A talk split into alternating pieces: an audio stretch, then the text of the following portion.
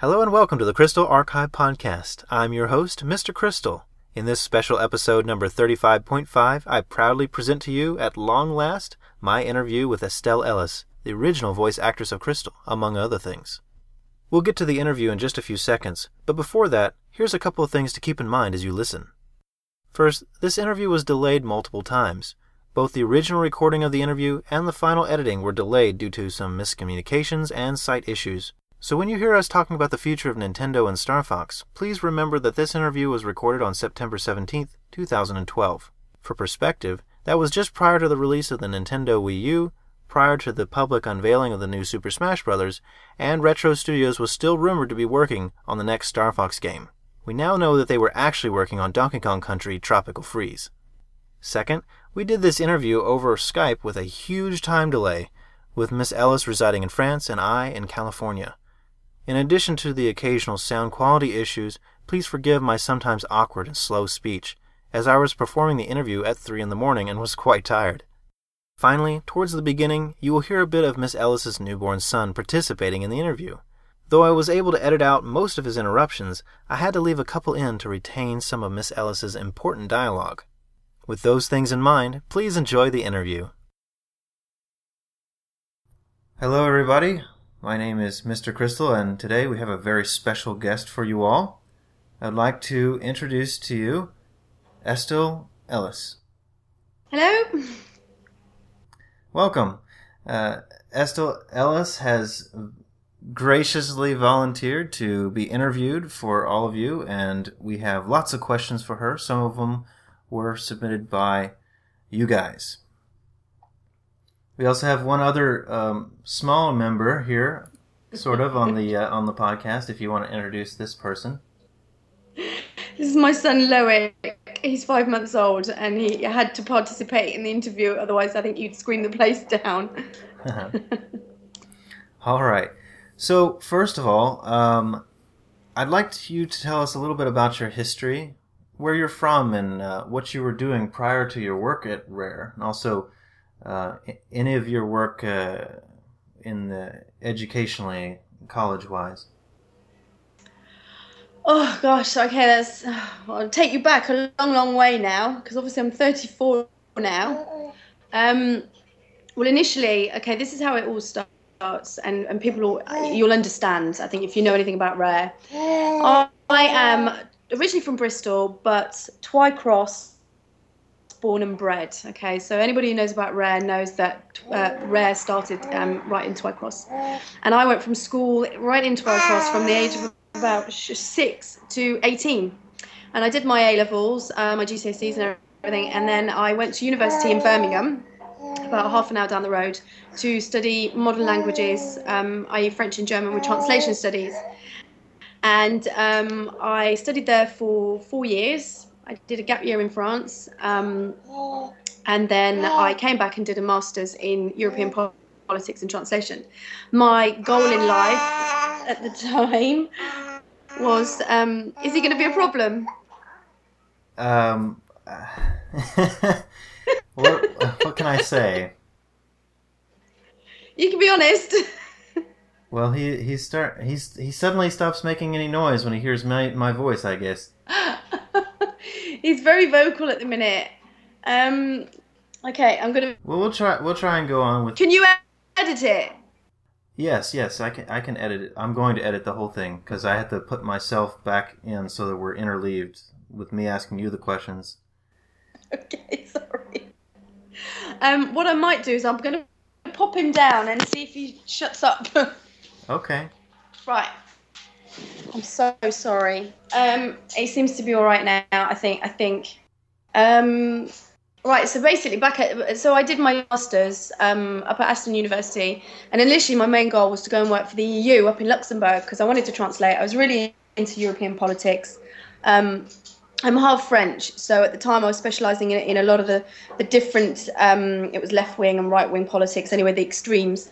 And um, and when I came back during the summer, I obviously needed a job, and um, living also in Twycross, it being quite a small village, I knew the stampers, um, and um, and ultimately I just sent my CV in and said, look, is there any work going up at Rare, anything like that? I'll do anything.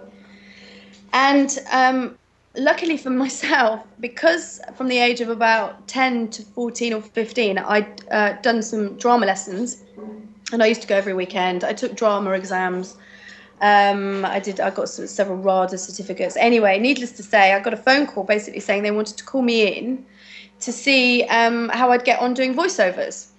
So, literally, my my first experience of Rare was to go in to do voiceovers um, for Star Fox Adventures and this was only supposed to be a part-time job you know anyway they said we'd try they'd try me out and um, i went into the recording studio and steve brandt was there and ben cullum my first experience um, carol stamper bless her really a legend in her own right um, one of my massive icons as a businesswoman um, she's definitely up there with, with one of the people i aspire to be um, and she took me into this recording studio and um, and said, "Here we go. Have a go. Speak to Ben and Steve. We'll, we'll try these lines out and see how you get on." So I think I spent a couple of hours in there with them. Um, came back out and they said they were happy with me and um, and it kind of went from there really. Um, and then I think they offered me a job in the September based on um, translating. So simultaneously, they allowed me to work on Star Fox, so I did uh, some voiceovers on that. Um, worked with obviously Steve Malpass. Um, quite a few of them there. Obviously, my my key main workers were Ben Cullum and Steve Brandt, so I'd meet up with them, well, whenever they needed, and um, and then at the same time, I'd work on the Nintendo Game Boy texts to work with Nintendo of Europe to translate all the texting. So it was it was really weird because it was kind of thrown together. There was no there was no real role description, but at the time I knew that I'd got um, some text to translate. These were my contacts based in Germany for Nintendo, um, and I would kind of work between the teams for that. And um, and as well, I'd get a phone call from Steve or Ben at any moment in the day saying, "Oh, can you just come in and read this line for, for Crystal or for Mother Earth Walker and, and, and come in and, and do it. So it was kind of pretty much off the cuff.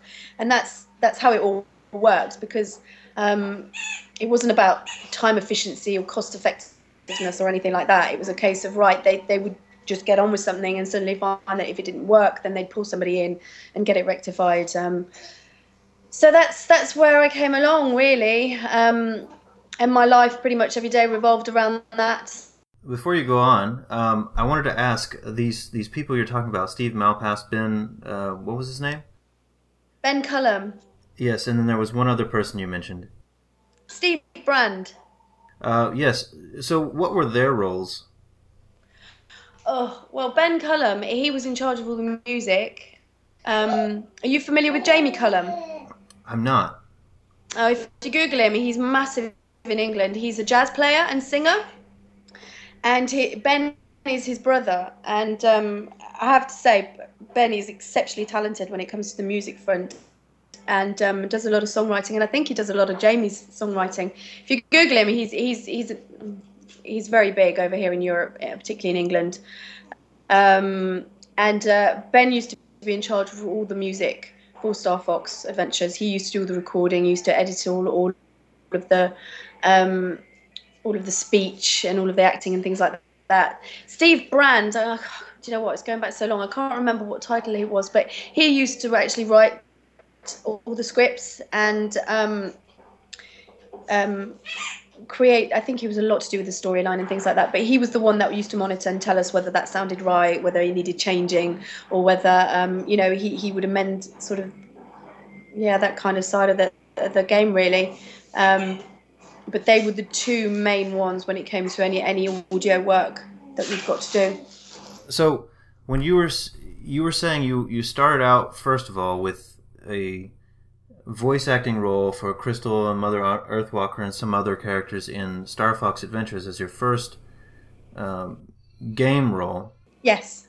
But uh, it says on with your credits, you've you've worked with uh, Donkey Kong Country and Donkey Kong Country 2, Sabre Wolf, and Banjo Kazooie, among others. Were those first or during the same time? Um, well, do you know what the, the Donkey Kong stuff, I only worked on some of the text files. I never actually did any voiceovers on that, so I'm not quite sure where that's come from. Voiceovers that I worked on originally um, was Star Fox Adventures, the first one.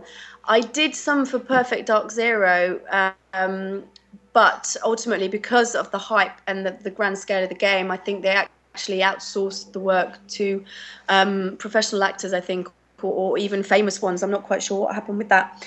Um, I did some voiceovers with Grabbed by the Ghoulies. I don't know whether anybody remembers that. That was probably my favourite game out of all of them because it was proper English, British tongue-in-cheek stuff, um, and that was really good. So I, I worked on that a lot. Um, and I think uh, basically with my credits, I think they kind of mixed a little bit. I think I might have done a tiny bit for Conker's Bad Fur Day, the the, the sequel. Um, but Sabre Wolf and things like that. Sabre Wolf, I worked on the translation for the French. You see, um, so that's probably where it comes in. Right. I I I knew it wasn't the the voice acting because uh, those games or several of those games don't actually have any voice acting. You're right.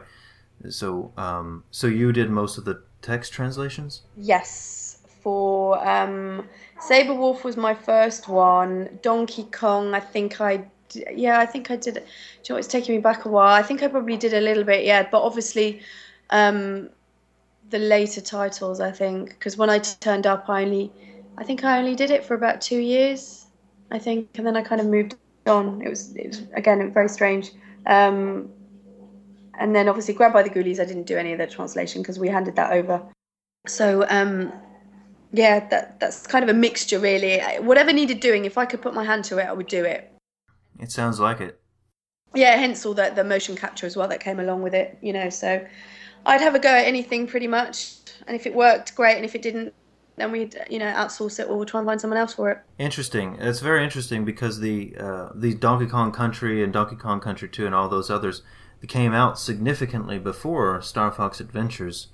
So were these translations for German-speaking countries and other other European countries, or, or how? What was the translation you were doing?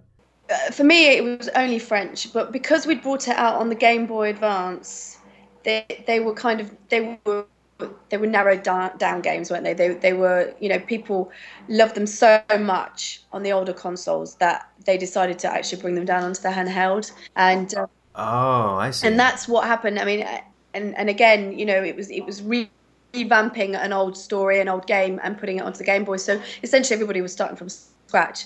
Um, one of my best friends, Kerry Gunn, she worked a lot on all of the Game Boy Advance graphics, um, and she did all the, the Donkey Kong stuff, the Sabre Wolf. You know, she was all on those, and um, essentially you are starting from scratch because obviously you're working with a different engine, you're working with a different a different uh, piece of hardware, and, and you know, so that's kind of where I I fell into it trying to organize the data that was needed for Nintendo of Europe translation teams because obviously they have specific requirements and there are specific regulations that you have to stick to. Right.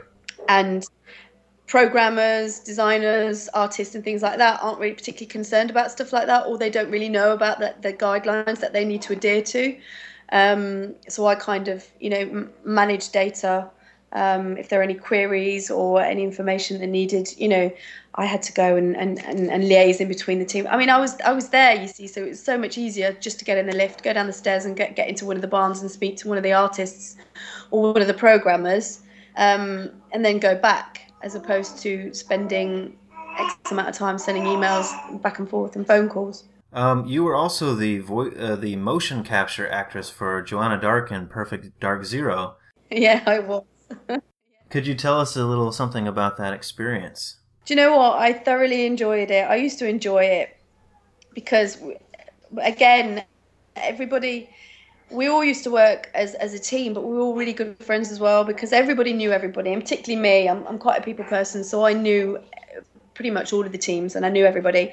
Um, and an afternoon with Gary Talbot and Jonathan Mummery, you know, was a day out the office you know. Yes granted sometimes they'd have to stick me in these you know like this almost like a morph suit and pin um, uv balls all over me at all my joints and my hips and everywhere else and get me running around a, a pitch black room with infrared lamps everywhere. Um, but again it was an experience and it was good fun and and and it was funny to see my motion capture, my movements, my walk, my jump, my run um, on Kevin Bayliss' computer, and then him sticking, you know, Joanna Dark's on me and you know and, and everything else. That was really quite funny. But all in all the experience was you know was uh yeah it was it was fun. It was fun. So star fox adventure was your first voice acting role. Could you tell us a little bit about the experience acting for Star Fox Adventure specifically and other voice acting in general? Um, well, do you know what? It's the first time that I'd ever been given a kind of a script where I was sat in a studio and they'd give me the headphones and I'd have three lines. And they'd be right okay let's try different voices. How you know and it and it is and it was really difficult because obviously yes they kind of show you a part of the game bearing in mind everything was still in in development you know things the graphics weren't you know full it was it was all really kind of weird. So you had to kind of get your head around the context of a particular scene. Um, and also trying to get to know the character as well because it was it was really odd because at, at one point I thought well does, does she need to sound American? Does she need to sound foreign? Does she need to sound Eastern European or English? So I suppose it was it was difficult for me to kind of identify with the character and also because the guys weren't quite sure what they were looking for. So um, that in itself was a learning curve but ultimately you know it, Crystal ended up with an English accent like me and um, I don't know I, I, kind of went down all right, and and it seemed like the best thing. And and the odd thing is, is when I was uh, speaking her language. Um, a lot of my French was coming out as well, which seemed a bit weird, but the guys liked it, so it worked, and, and that was it. And it was kind of trial and error. I mean, it wasn't specifically organised. There weren't any real, you know, proper guidelines, as in you have to do it this way and you have to sound. You know, you just sit there, and and it was literally let's just try it out and see what works and that's that's kind of how it went with pretty much anything I, that got me to say in the studio. So when you were doing these uh, these lines, were you doing them with uh, with other voice actors typically, or was it usually just by yourself? Always by ourselves, because and the problem is again the company couldn't afford to take people out. I mean, Steve Malpass, as an example, obviously was Fox McCloud, but he had other really important roles in the in the game. It just so happened that he was good at that and they wanted to use his voice. So while I was doing this, we couldn't have Steve out of the office, you know, waiting around doing that just to throw a couple of lines at me, you see. So sometimes they'd show me or they'd, they'd, they'd make me hear one of his recordings that I would need to work with, that they would in the end put together. Um, that's, that's pretty much all that I'd get. So uh, no, it was, it was always on my own. And then obviously you'd, you'd get Ben or Steve and they were rubbish at lines, you know, try and, and say, oh, why don't you say it like this? And anyway, it was, but yeah, ultimately it was on my own, and, and you kind of had to figure out what, what was best, really. And um, in the end, I think, you know, I personally knew when it kind of felt right you know, because you do when you do certain lines, you realize, oh God, that was awful. It's like that, you know. And then other times you think, yeah, I think that kind of works, and they all they all agree, and then they edit it, and then and then it fits in quite nicely. So um, it was kind of the line blind leading the blind, and and a trial and error, so to speak. You say Steve Malpass was working on other things besides his uh, voice acting roles. What what other things did he do? Oh God, do you know what? I can't remember, but he he was. I think he was an. I think he was an artist um, as well. So he did quite a few bits. And again, this coming back to to um, Rare wanted to use all of their resources that they currently got there in house. Um, so Steve at the time was. I think he was a graphic designer. So he did a, did a lot of the features. Um, on the scenery, I think it was. I think, I, but don't quote me on that. I might be wrong. Um, so any voice acting was secondary, you know, and, and it was the same with Louise Ridgway, who is now Louise Connor, who's um, I think the art director there now, uh, still a good friend of mine, and, and she used to pop in, even though she was an, an, artist, an animator, they would still rope her in to do voices for you know Conker's Bad Fur Day and things like that.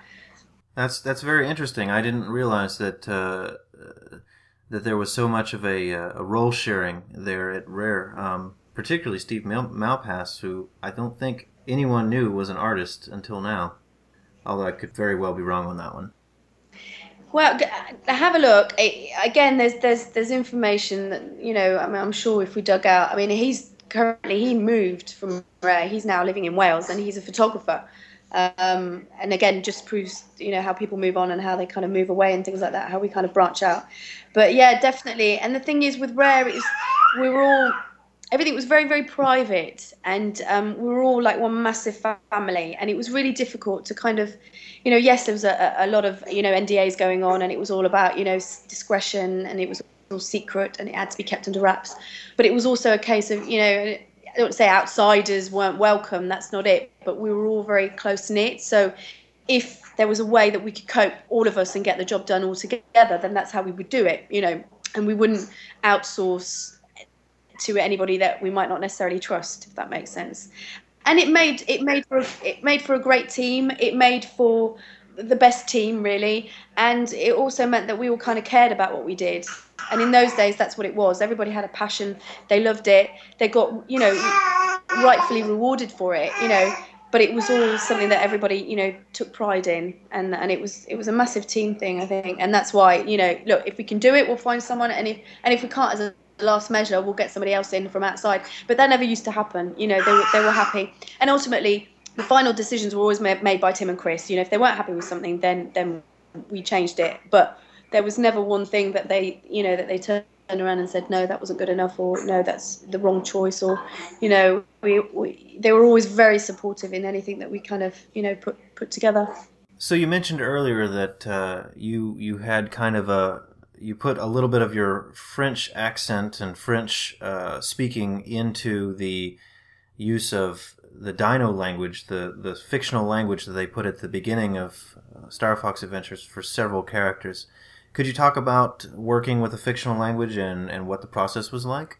Um, well, do you know what? It kind of came about. It was it was a very strange one because obviously there was no, like I said, there was no there was no set brief on anything like that. Now, bearing in mind, obviously, there was a, a proper pattern for this that that um, that Steve had created, so um, you could actually go back if you were that passionate about it and, and create your own, you know, sentences using the the structures of this this made up language. So, of course, he just sent me these these lines, and um, and it'd be a case of you know reading it out and and obviously getting your tongue around these letters and words and things like that um, Steve had come in with a script and um, and there'd be three or four lines. He slightly described the scene to me, um, bearing in mind it hadn't even been sort of finished. It was right, Crystal's, you know, on the back of this massive animal, and um, she drops her spear, and right, she this is what she says. So this, this is kind of the direction that I used to get. So you'd see this language and you'd be like, right, okay, so first of all, how would you say it in English, i.e., oh God, you know, whatever it was that, that needed to come out. And then um, you had to then use that kind of expression to this gobbledygooky weird language that had just been given to you. So I sat there and then, you know, okay, once we'd got the intonation right, it was a case of, right, how is she going to sound? She, you know, so of course, and you go through everything, don't you? You, you know, you try all the Eastern European because she was very feline and quite, you know, attractive. So we tried that and obviously I was rubbish at that. Um, and then we did, you know, sort of another accent and then, and then in the end, I kind of with everything for me. Uh, if I uh, kind of with my German, even though I'm really English, uh, as soon as I start speaking a foreign language, I, I have that French accent to it, and and I, they kind of liked it, and we and we ultimately decided that yeah, let's let's just use that. It's kind of got that French intonation, and and we kind of ran with it. Um, the difficult part for that, obviously, is depending on what kind of day I was having, and, and because you didn't record everything in one day. It was always a case of three or four lines here and there over the space of several weeks and months. So you had to remember which kind of accent you'd used initially and then you had to remember that and then apply it to everything else as well as getting to grips with each sentence and the kind of the expressions and the acting needed for that so it was it was difficult i mean it was really enjoyable but there were so many things to get right because obviously it was all about consistency and um, and as a character you didn't you didn't want to sound you know French one day and then suddenly oh I'm, I'm having a different day today and, and sound slightly Spanish or you know Russian. So so that's that's kind of how we did it. But as it transpires it worked out quite well and and I don't think we had any complaints. Well Tim Tim and Chris didn't complain anyway so uh, so we, we were all right with that then. Yes, um, I've spent a significant amount of time uh, listening to the audio, particularly for the fictional language parts, where uh, where you and other characters are speaking in Dino for the purposes of trying to make a, a, a translator that will that will correctly uh, give you the uh, correct pronunciation in that in that form. And I've noticed in particular that when you're playing as Crystal, um, you uh, roll your R's whereas the other characters do not. So I think that might be part of the French uh, hint that you're talking about. yes. And that also shows an example how none of us actually conferred and said, right, this is this is the way you actually want to speak the Dino language. I think everybody just went off and did their own thing, and um, and, and there there in itself shows the difference.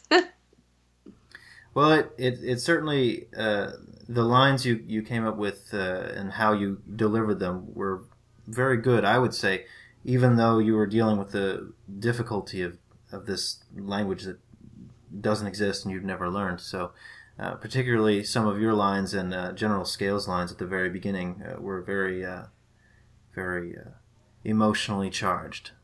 Thank you. But to be fair, again, and on a side note, because obviously it was it was the, you know the, the ultimate the first scenes of the game you had to get it right.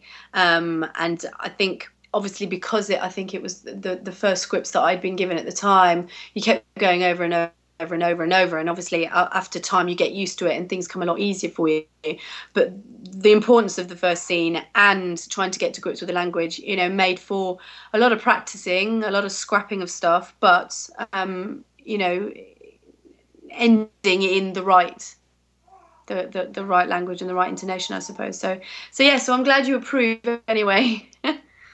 so you said that your your first role was this at Rare was actually working on Star Fox Adventures. Now, Star Fox Adventures was originally another game, Dinosaur Planet, uh, an N64 game with basically the same story, but it was not a Star Fox game at the time. Um, were you part of the team before or during or after that transition, and uh, or do you know anything about that? No idea. As I said, I mean, uh, I'm not. I'm not a gamer. I'm sorry, everybody, but I'm. I'm not an avid gamer. Um, I think I probably would be, but I'm really rubbish at games, and that goes for everything, any kind of game.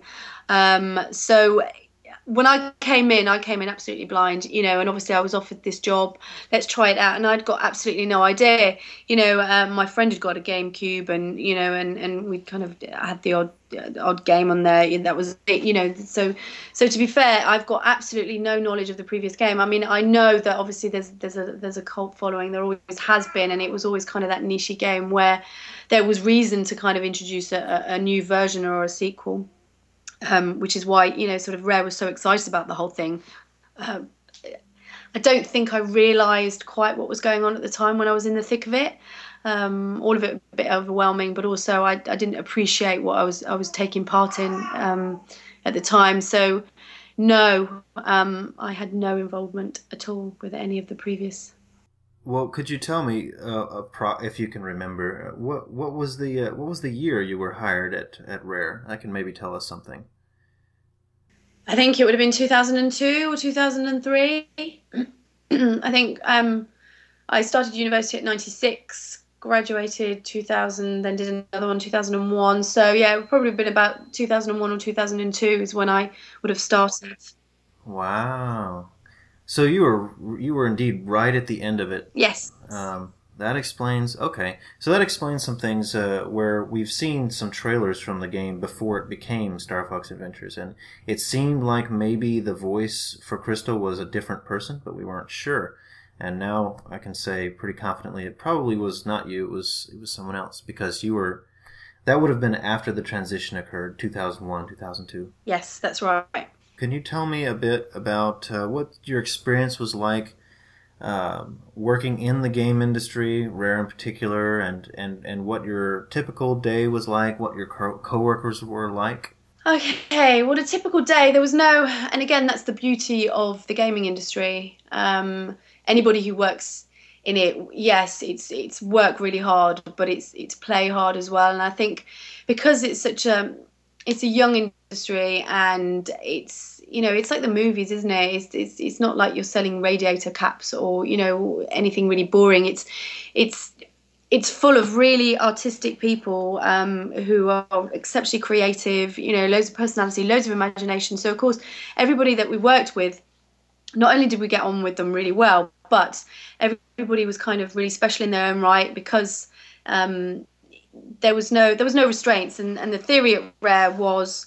yes you know everybody had to get their heads down. There was no mobile phones. There was no radio. There was no you know and, and you started work at nine. You had your one hour lunch. There was no internet surfing. Well there wasn't really at the time anyway when i first started but no one was really allowed to do anything like that. It was all about work but it was also about nurturing the talents that these people had got. And back in those days i mean you you know the, again, I don't think you appreciated the, the kind of the talented people that you were surrounded by um, and and the gifts and the talents they've got. I mean, most of them now sort of moved on, but you know, onto bigger and better things and kind of started their own businesses, developing games themselves, you know, or have kind of you know sold up and gone. But uh, in those days, you know, you'd you'd get to work and you would turn up all at the same time, you know, and, and in those days, you know, you'd see the, the Ferraris turning up or the Porsche or the, you know, the, the, the Lotuses and everybody, you know, would turn up and you could turn up in your tracksuit bottoms and your trainers. I, a favourite of mine, you know, jeans and Ugg boots and, and, and, you know, there was no dress code. You turn up,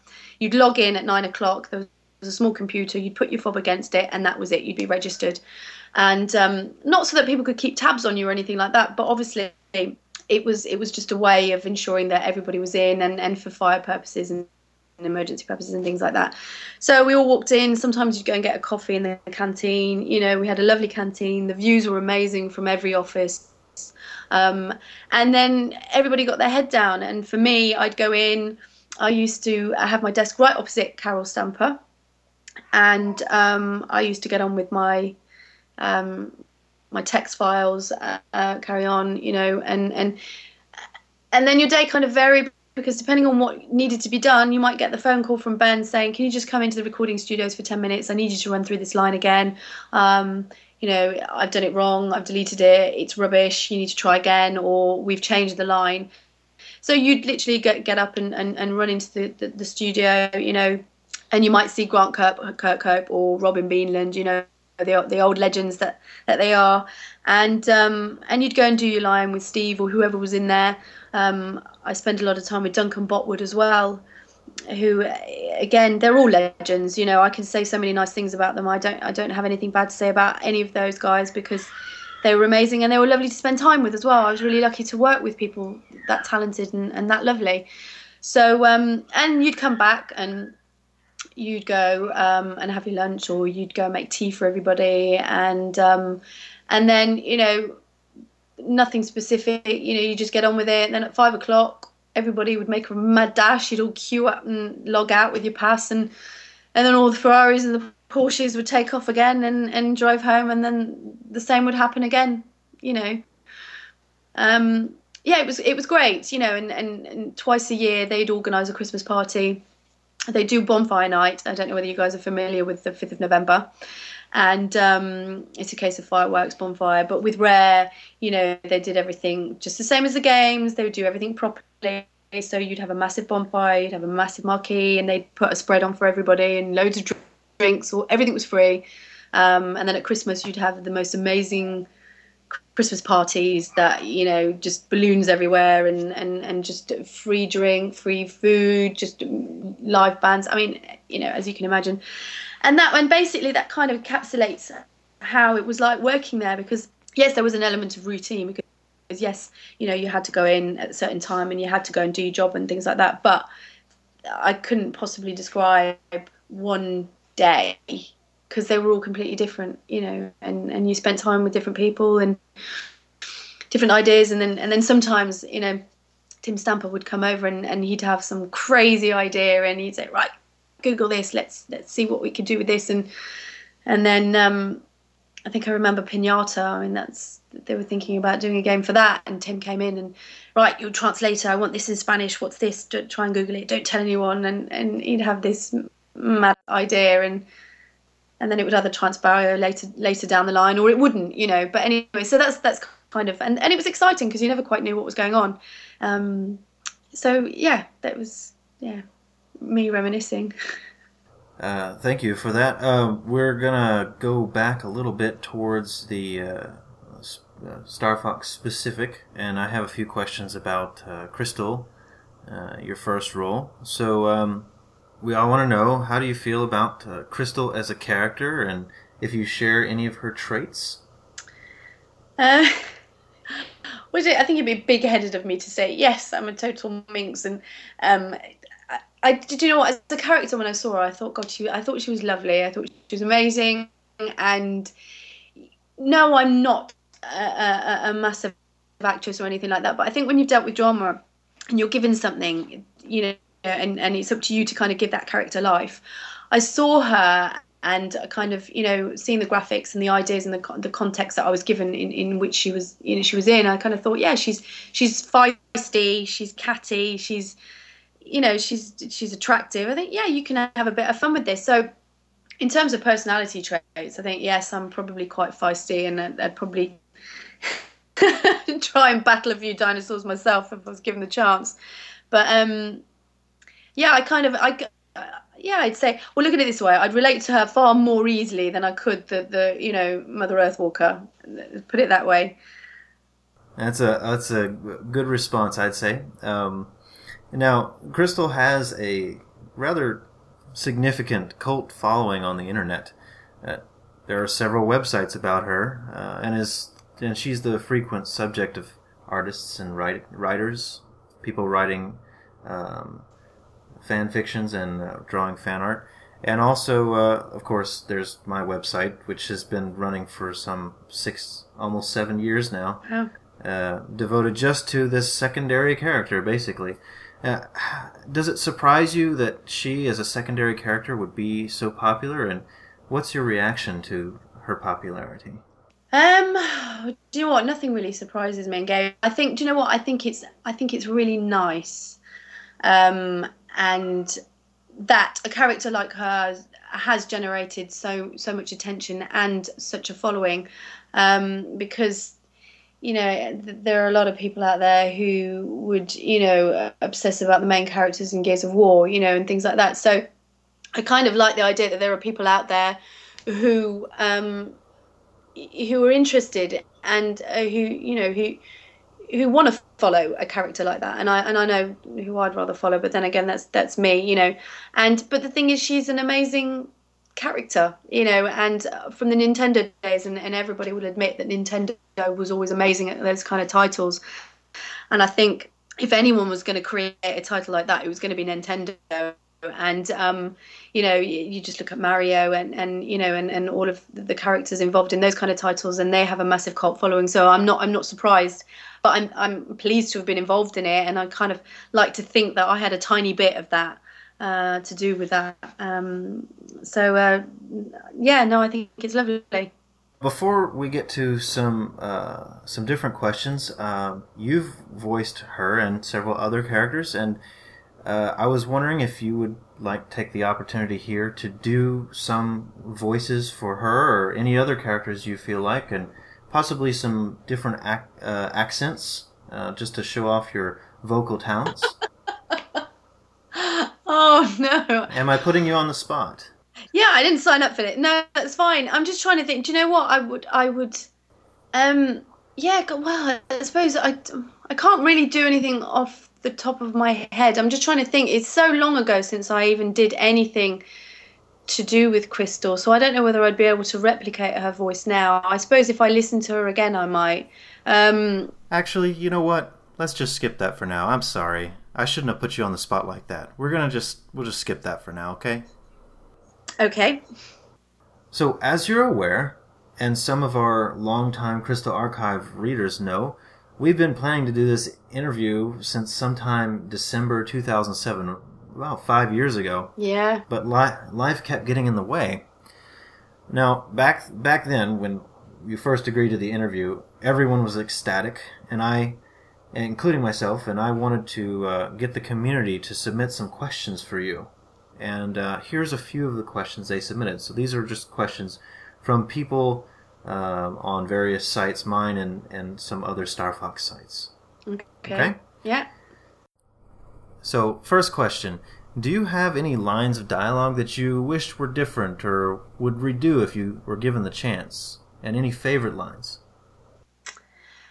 I think um, coming back to the first scene, and again, I know obviously everybody, you know, thought that it was it was apt or it was fine, and that everything, you know, again, I'm, I'm a bit of a perfectionist, and I think looking back, going through the, the, the game as it was at the time, thinking you could actually tell that um, it it was me trying to get into character first, and gradually throughout the game, I think I ease I ease into the character and I feel more comfortable with the language. So, so looking back now, given the opportunity, if someone to say, "Do you want to have a go at doing it again?" I probably would try again. Um, not maybe people didn't notice. Obviously, they probably haven't noticed. But for me, I think the first the first or the opening line, I think I would probably try again. Um, but then yeah, I think everybody would would choose to do something again, wouldn't they? Really, given the opportunity. One would hope. Uh, do you now uh, favorite lines? I you said that uh, the uh, the getting it just perfectly right. So I assume some of the fir- your favorite lines would have been uh, after that first line when you were having your emotionally filled dialogue with General Scales.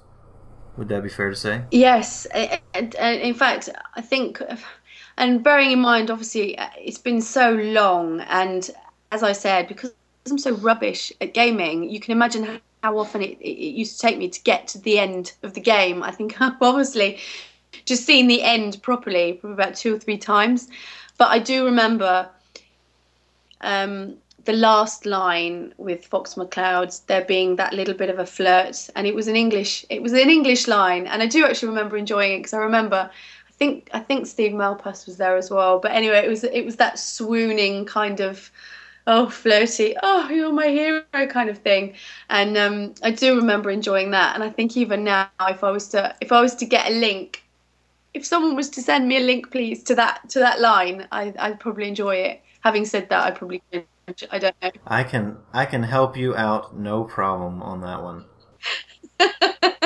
Brilliant. From what I remember, I think that was one of my favourite ones because it was just so corny and it was just you know, well, it, yeah, I think. Uh, the end to a romance because hey everybody likes a romance even if it isn't a game so right oh it, it you're absolutely right it is very very corny um, I'm sure you'll uh, laugh your head off once you see it again. Oh dear. Okay, um, next question from the fans. Uh, would you like to do the voice of Crystal again? And if so, would you change anything about the performance? Would I?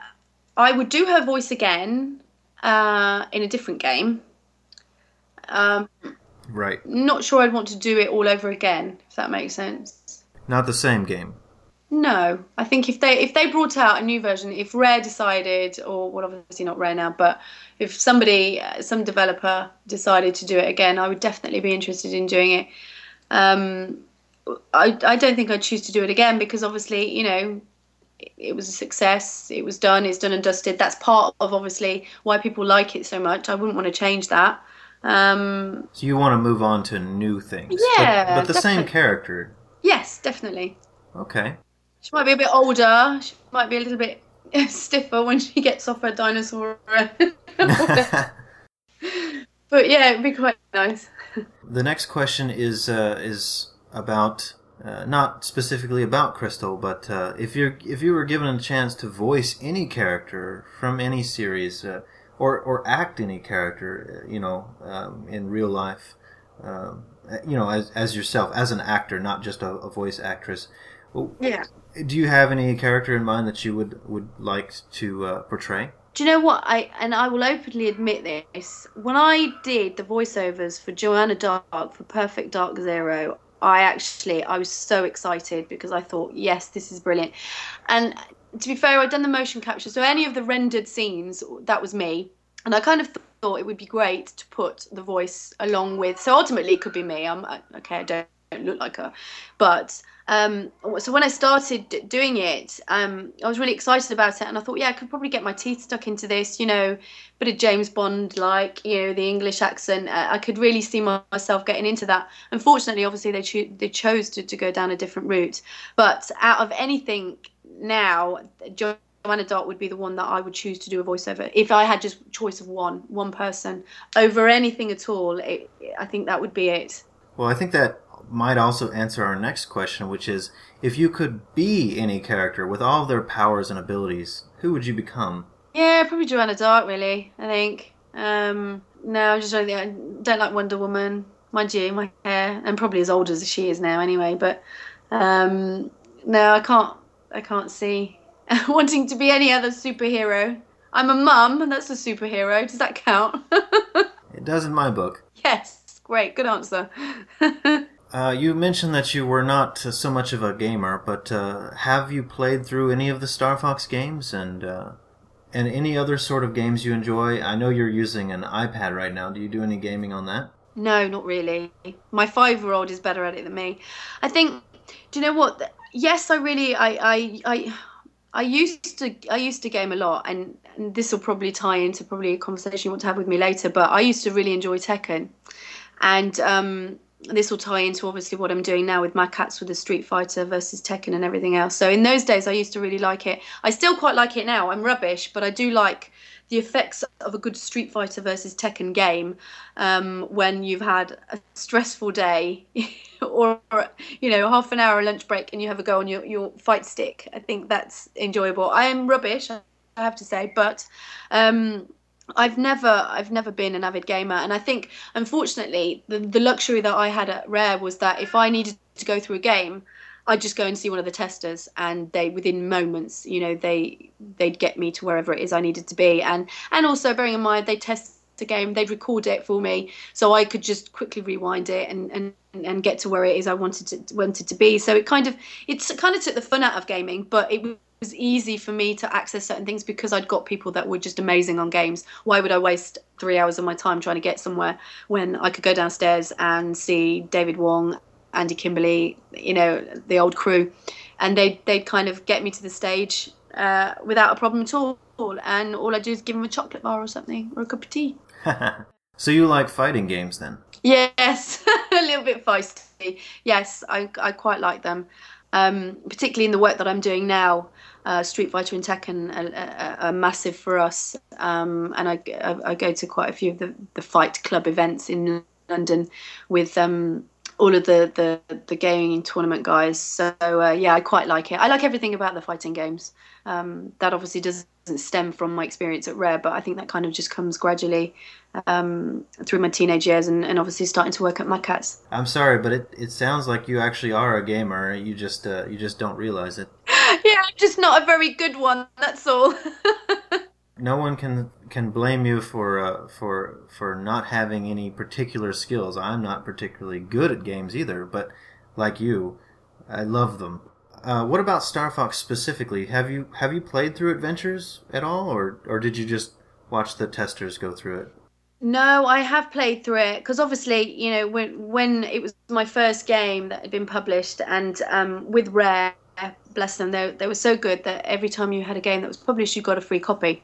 So they would give you a copy of this game, and um, and of course, you know, you go home and show your friends and family and everything else. So of course, yes, I used to I used to play through it. I mean, sometimes. Um, and I don't know whether you you know you get this or anybody else in the industry gets this. You know, it's a great excuse to play a computer game. You know, um, sometimes you know my bosses they end up having a go at Pro Evo or FIFA. You know, and uh, and um, Call of Duty is a massive one at the moment. Obviously, we sell headsets for that, and um, we have to go through the games and, and test them during our lunch break because it is essential. And um, oh, Mr. Crystal, I've forgotten what I was saying. What was your question? It was a question about um, playing through uh, Star Fox Adventures. Sorry no. So yes, I have done it in the past. So I gradually, when you get a new game, you do um, you do have to play through it, and I have done it several times. Um, I don't think I've got quite to the end, but yes, um, have gone through it, and then you know, well, you know what it's like. Sometimes you'll get somebody else to help you go through it, and then once I can get through it, I'll carry on. So I have done, probably not from start to finish completely on my own, but yes, I have played it. Yeah, that that last hour or so in Star Fox Adventures is pretty tough. It just jumps up in difficulty right at right towards the end. So I don't blame you at all for not getting past that part. Uh, as we were talking earlier, um, and uh, admittedly, when we scheduled this interview originally, I was not. It was not the case. But now you and I are both uh, members of the game industry, kind of a, an exclusive club, um, so to speak. I was wondering if you could tell us your opinion on where you see gaming going as a whole in the future. Wow, I think it's going to still be massive. Excuse me. I think it, it's ever growing. Um, I think it's all going to end up downloadable.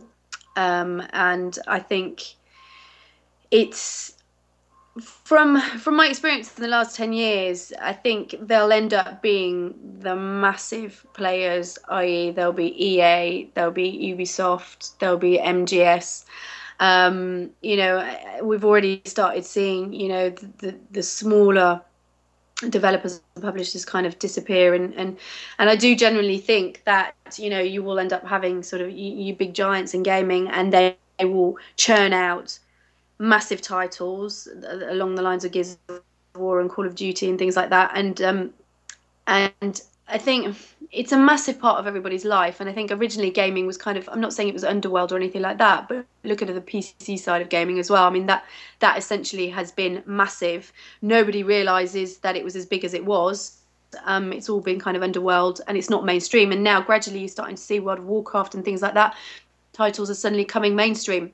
And um, gaming is becoming a massive part of people's lives um, and you can see that through the recession you know people are still spending their money um, but they're spending it more wisely and they're going for the massive titles that we're seeing at the moment um, and that will only ultimately feed the, the, you know the giants in the industry um, I don't think for one second there's going to be any kind of demise at all or anything like that. I think I think it will only just turn into some kind of 3D effect. Um, you know, some kind of real time you know um, i mean they're already starting to kind of do that anyway but um, i think there's a lot left in the gaming industry um, yet to be seen definitely. And you can see that by the next generation consoles that are coming out.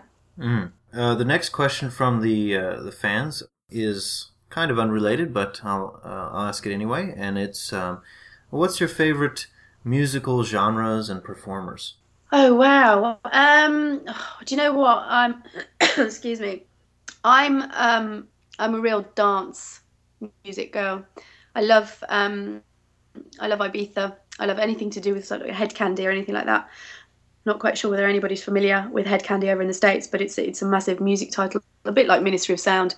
Um, so that's kind of my mainstream music. If I if I sit down and listen to anything, it'll be your Hed Kandi um, dance music, which is a bit kind of vanilla, dancey, trancey music.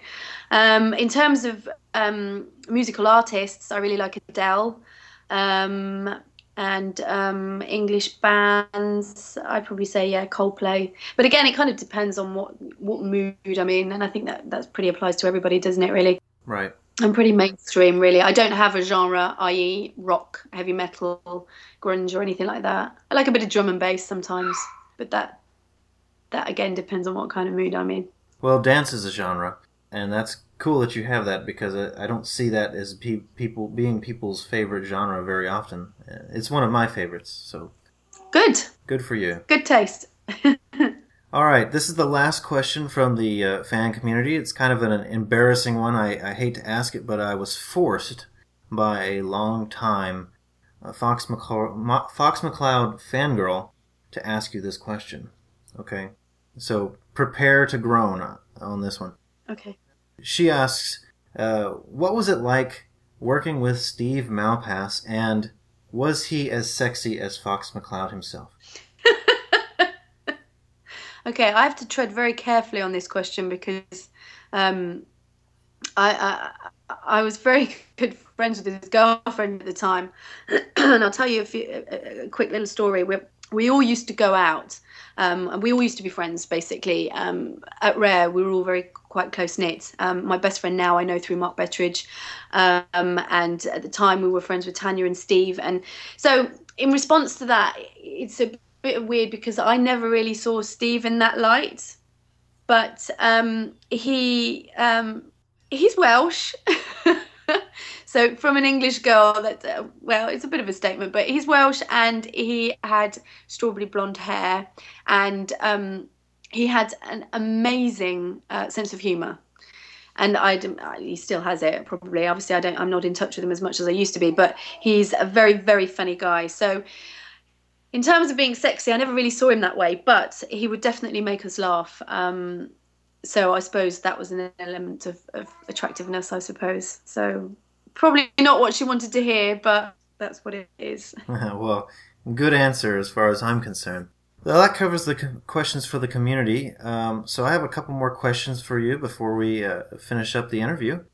If I've done my homework correctly, and you've mentioned as much during the interview, you've since moved on from Rare to work at uh, Mad Catz Europe as a manager. Yep, I'm a national account manager. So, could you tell us what prompted the change to move from Rare to uh, another com- company? And as you as you mentioned earlier, you kind of excuse me you saw there a lot of changes after Microsoft came and acquired um, Rare.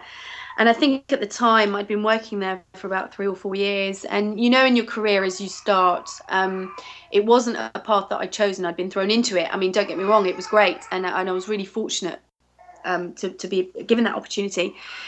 But um, another one arose in the form of sales uh, for Mad Catz. Now, Mad Catz um, originated in Canada, then obviously branched out to San Diego, and they'd got an, obviously an American affiliate um, office over there, but they were looking to branch out into Europe. So for me, it was an opportunity to actually start um, with a really small team over in Europe to um, basically penetrate the European market. And um, it was still in the gaming industry. Um, obviously, it was accessories, but um, again, you know, I, here I was allowed to, to actually sell products and, and probably be catapulted more into the gaming industry as such because obviously at Rare you, you're stuck there, you're developing, you don't actually get to see that many people. Whereas with the sales team, I actually managed to um, opportunity to go out and meet other people, i.e., other publishers, um, uh, retailers as well, uh, and you know, and still sell products that were close to my heart and close to the industry that all I'd ever known, and I'd kind of decided that that's what I wanted to do, and that's where I needed to be. Uh, um, and I still feel that way now. You know, the, the industry is great, and I can't I can't imagine kind of leaving it really. Not unless something amazing came up, but so uh, that's kind of why I decided to to leave Rare. Could you expand a bit about uh, the whole transition? Uh, shortly after Star Fox Adventures came out, or I think it was actually the day that it came out, Microsoft officially acquired uh, Rare. Can you talk about the transition as being bought and, and what and what all was going on during that time? The transition was very odd um, because we knew that that that big things were coming. Because obviously um, we um, we had the privilege of, of Steve Ballmer coming to visit us. And um, I think when all this kind of stuff started happening, I think we realised that everybody needed to step up their game, i.e., not as in their talents or anything like that, but you know, needing to hit deadlines, needing to be more proactive, needing to be, you know, a little bit more driven because obviously Microsoft, you know, you're dealing with a massive giant here who've got different expectations. Whereas Nintendo, I think, were, were, were far better at, at, letting us get on with it. Do you know what I mean? So, of course, the work ethic kind of changed, and people people began to struggle with that. Thank you for that perspective, and I would like to ask now, um, if you have any tips for aspiring voice actors and actresses, or anyone else in, wishing to enter the game industry in general. Okay, aspiring voice actors for the gaming industry, all I'd say is good luck, because I think the way games are going now, you're suddenly going to find that they're going to recruit celebrities to do voices, you know. And I, I do remember with the Joanna Dark out of Perfect Zero, they were looking at recruiting um, some American celebrity to do voiceovers. So I think personally, it's going to get harder and harder to do it, um, especially for someone like me who had the odd certificate, but I didn't really have, you know, any kind of, um, you know, other qualifications, you know, or any any experience in that way. I think times have changed too much now. Um, for anyone who wants to get into the gaming industry, again, it's getting more and more competitive, and more and more people want to be part of it. So, as you said, you know, if you want it hard enough and badly enough, I think you really need to try. Um, so it's all about the graft, really. The graft? The graft, yeah, the hard work. Ah, English expressions. I apologize. Yes, sorry, grafting to work. got it, got it. Um, all right, and lastly, I'd like to ask a little bit about uh, what's next for you. What's what do you see your future like? Obviously, you're still working in the game industry and you love it at Mad Catz. Uh, do you have any future plans, and what are you looking forward to? Um, me, I'm I'm I'm very happy at Mad Catz. I, I love Mad Catz. I love what I do, and like I said, I love the industry. So if I ever did anything, I think my ultimate job would be to go and work for EA. I think, and you know, and I'm sure people at Mad Catz wouldn't mind me saying that. I don't, I don't. I mean, this is not me saying I I would or I'm going to or anything like that. I think. In, in in my dreams, I think I'd like to go and do something for them. I mean, they're a massive company. You know, I know a lot of people there, and, and, and it's and it's good fun. But I think I'm not saying I'm I am at where I need to be or where I want to be, but um, I kind of think that you know the, the, whole Tritton headset thing with Mad Catz, you know the Call of Duty licenses and other licenses that Mad Catz have got. I like to think that in a few years, you know, I'll, I'll be, you know, higher up in the ladder, uh, part of the UK office than I am now. Um, so probably quite boring in terms of aspirations, but you know, not leaving the industry is probably my main goal, really. But again, you just don't know, and, and I'm always open to opportunities, and you know, so that yeah, I think that's me. That's interesting that you say that uh, you would love to work with EA because, I mean, uh, that's who I work for. I mean, you're right. Absolutely, I agree that there there are few more interesting characters than those people you find working on on games in the game industry. Yeah, definitely. Well, with that, um, that's all the questions I have for you. Uh, do you have any questions for me before we end this interview? Or yeah, okay. With this whole crystal thing, and obviously you've hosted this website, and there's a cult following. How, how do you how do you see, or how does everybody see this cult following for Crystal going? You know, is, is it the kind of Mario thing that you can see throughout the years? Because obviously now we're going to be hitting a generation as we grow older where at some point there'll be 50 60 maybe 70 year olds who'll be you know massive call of duty fans. You know will there be the 70 year old who'll be a massive star fox adventures fan? Obviously it's not on the same plane i think because call of duty is a, a mass uh, market thing that everybody it seems like everybody is playing.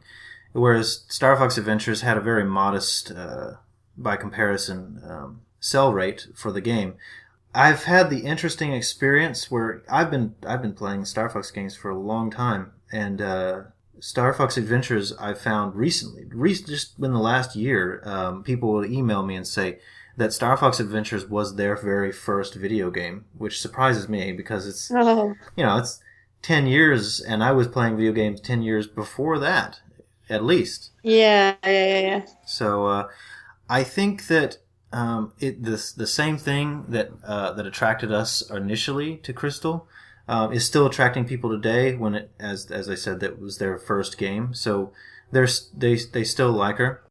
You know, I personally think that uh, Star Fox is a major license of Nintendo, like Mario and Zelda and yes, yes, Metroid. Maybe not quite as big as those the big three, but yeah. I, it, they're it's certainly big enough to where they're not going to kill it anytime soon. Okay. So uh, I hold out a lot of hope that uh, that they'll bring it back as a new game, preferably soon on the new Wii U that was just. Uh, yes, due out November, isn't it? Right. Uh, and uh, and I personally think it's it's Retro Studios. You know, no one knows what they're working on right now, but uh, they've been working in secret for about a year on some game. Yeah. And they said they said quote, "It's the game that everybody wants us to make." Right there you go. Mm. Right, and and you also know that we also know that it's not Zelda from other things they've said. So okay, it's something else. Wow, interesting times. Yeah. The real question, though, I think, is: uh, Are they going to? This is this this is scary uh, to say, but it's a distinct possibility that they may go back and say, adventures didn't happen and start o- start over again. Oh, again no. like they did with Okay. Star Fox 64. Could be. I mean, you never know, right? No, of course. But that would effectively be the end of Crystal, unfortunately. Oh dear. Well, we'll have to wait and see. Mm hmm Oh, and there's a oh, there's of course there's the next Smash Brothers game, and Yes. everybody's hoping that Crystal will be in that.